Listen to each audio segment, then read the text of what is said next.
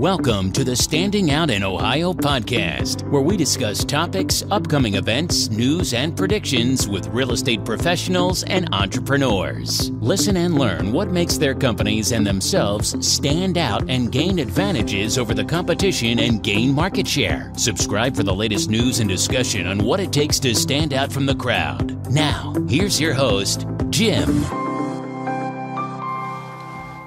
Hey everybody, this is Jim and Laura Troth with Habitation Investigation. We are starting off our series on first time home buyers, uh, like a seminar, what you need to know and how to go about the whole home buying process. Because the issue is it's not well explained right. often.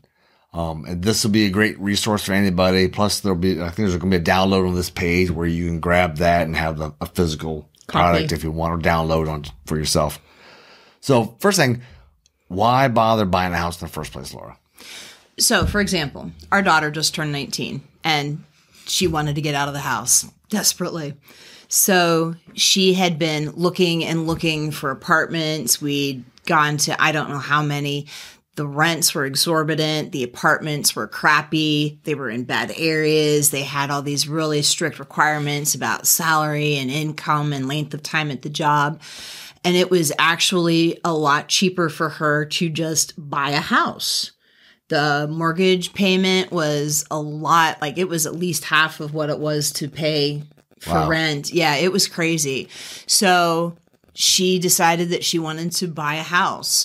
So pros for that cheaper rent. She's now building equity.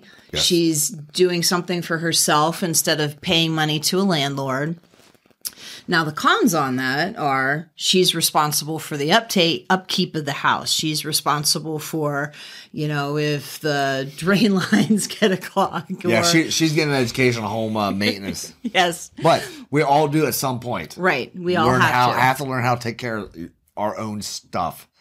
Whether you're a guy or a girl, you need to yes. be able to take care of your own stuff and know what to do to keep your house in good repair. So she's right. She want to get her own place.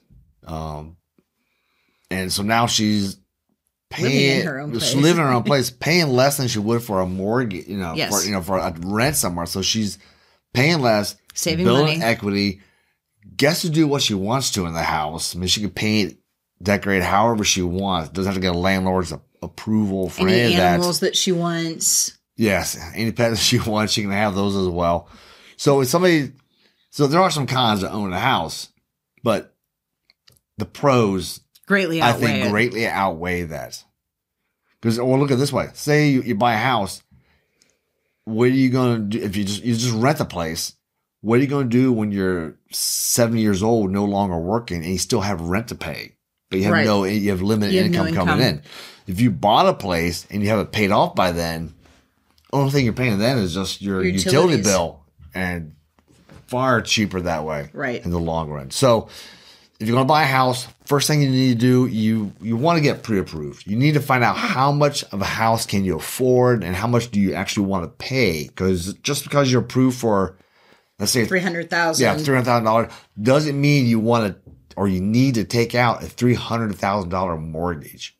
You can go something like 200, 250. You can go a lot lower than that if you want, just to make certain that you have extra cushion because you don't want to be you know, have a great house, but you have no extra money to go out to dinner or go on date nights or do whatever vacations or repairing things because you know it's a house you need to repair and maintain. Yeah, there will be repairs. So, yeah. So, so you, you want to make sure that you have that extra money. So going below your budget is a really good idea. Yep. So credit score. How do you get your credit score?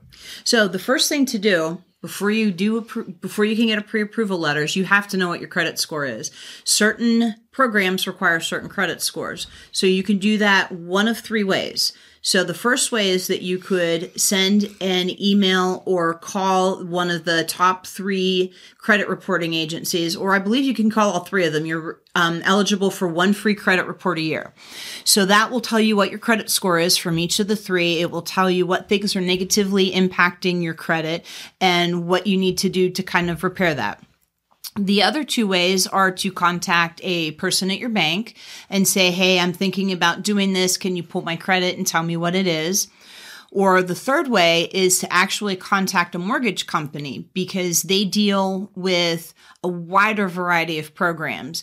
And so either of the last two will be able to look at you and say, okay, this is what your credit score is. This is what is hurting you. You need to get that off your credit report. You need to pay this bill off or whatever it is that you need for your specific circumstances. And they'll kind of guide you through that process. Okay. I understand mortgage uh, companies, especially just mortgages, have a lot more options as far as affording a house and a lot, a lot of different programs.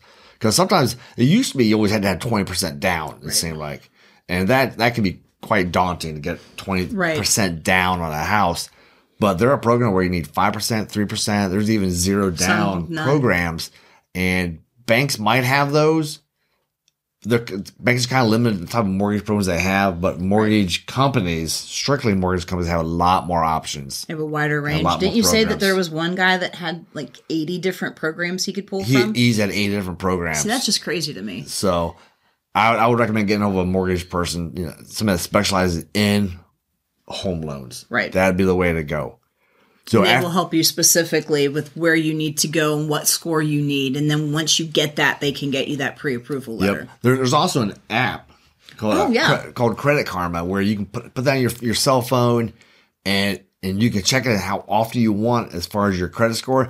It's not ex- exactly Experian or you know one of those credit It's scores. off a bit from it, but it's really it's close. pretty close, and it will tell you what like maybe your debt to income ratio is off a little bit, or your your credit card utilization is a little bit high. They'll let you know that on that app. So that's a great way. So once you get pre-approved, now you know what size house you can afford, and maybe a little bit lower than that because you want a comfortable expense.